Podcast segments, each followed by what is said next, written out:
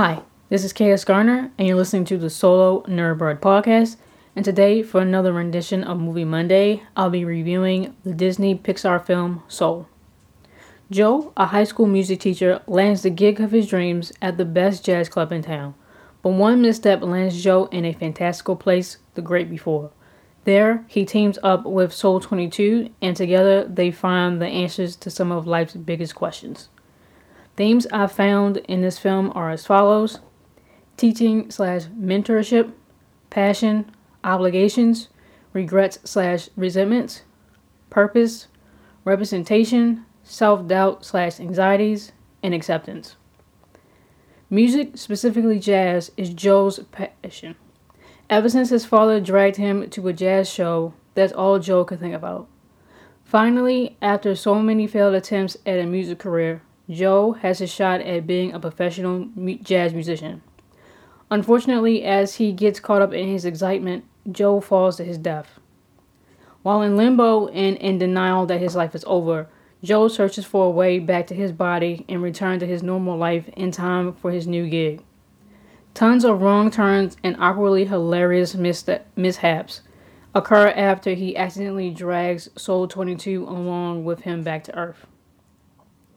What I loved about this film was not only Joe's passion for jazz and mentoring his students, but that it's not all about finding your life's passion and then going full force for it, obsessing over it day in and day out, but also people have to remember to live.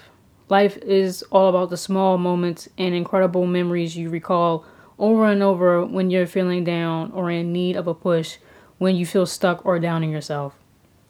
How the film broke down and discussed such emotions as anxiety, doubt, and obsession were great too. No matter if you're an artist, athlete, mathematician, or researcher, we tend to get passion and obsession confused with one another.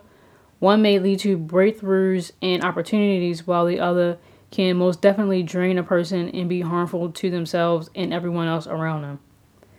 When pursuing one's passion or purpose, life can get in the way sometimes for the worse, at other times for the best. Joe's untimely death at this moment in his life may have been the best for him. He had obligations and expectations for a man of his age from other people in his life, but his obsession for another life as a jazz musician blinded him to the life around him, the needs of his family and friends, students, and even those opportunities that were finally opening up for him. Similarly to the short film Canvas, the representation of black people in this film is phenomenal. The facial features, diversity in hair types and skin tones, all of the characteristics, uh, nothing is stereotypical or over exaggerated. These are just people who are navigating through life on this giant blue ball in the galaxy like everyone else.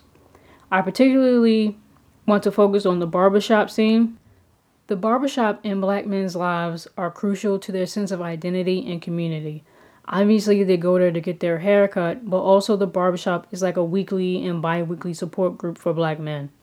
Many fathers bond with their sons there, whether it's their first haircut or their shop regulars. Similar to the scene in the film, black men can openly discuss their lives with like minded people who understand who they are, where they come from, look and talk like them and can exchange frank advice and opinions they may not be able to anywhere else. Again, this has been another Movie Monday featuring the Disney Pixar film Soul, currently on Disney Plus. I'm KS Garner, and you're listening to the Solo Nerdbird podcast. Thank you.